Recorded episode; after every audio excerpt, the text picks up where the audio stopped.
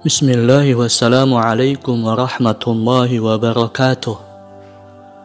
Dan pula, adapun pertanyaan engkau tentang al-waktu, maka marilah menyimak apa yang sudah menjadi jawab yang langsung dituturkan oleh Al-Imam Al-Hasan Al-Basri dengan ya bena Adam Innama anta ayyam wahai anak Adam Sesungguhnya kamu adalah hari.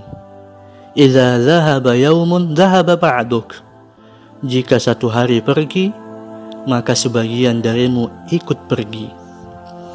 Beliau juga menambahkan, saya mengetahui suatu kaum yang mana mereka itu lebih tamak dalam memanfaatkan waktu daripada ketamakanmu terhadap uang dirham dan dinar.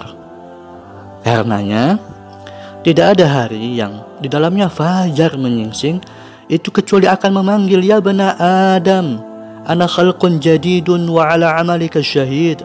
Wahai ibnu Adam sesungguhnya saya adalah makhluk baru yang menyaksikan amalmu. Maka manfaatkanlah dariku karena saya tidak akan kembali hingga hari kiamat. Maka dari ini semua mari menjadikan hasil muhasabah sahabiyun jalil Abdullah bin Mas'ud radhiyallahu anhu menjadi bahan muhasabah kita bersama. Pada ungkapan beliau, "Ma nadimtu ala syai'in nadami ala yaumin hurabat fihi syamsu." Saya tidak pernah menyesali sesuatu yang lebih besar penyesalan saya daripada hari yang di dalamnya matahari tenggelam.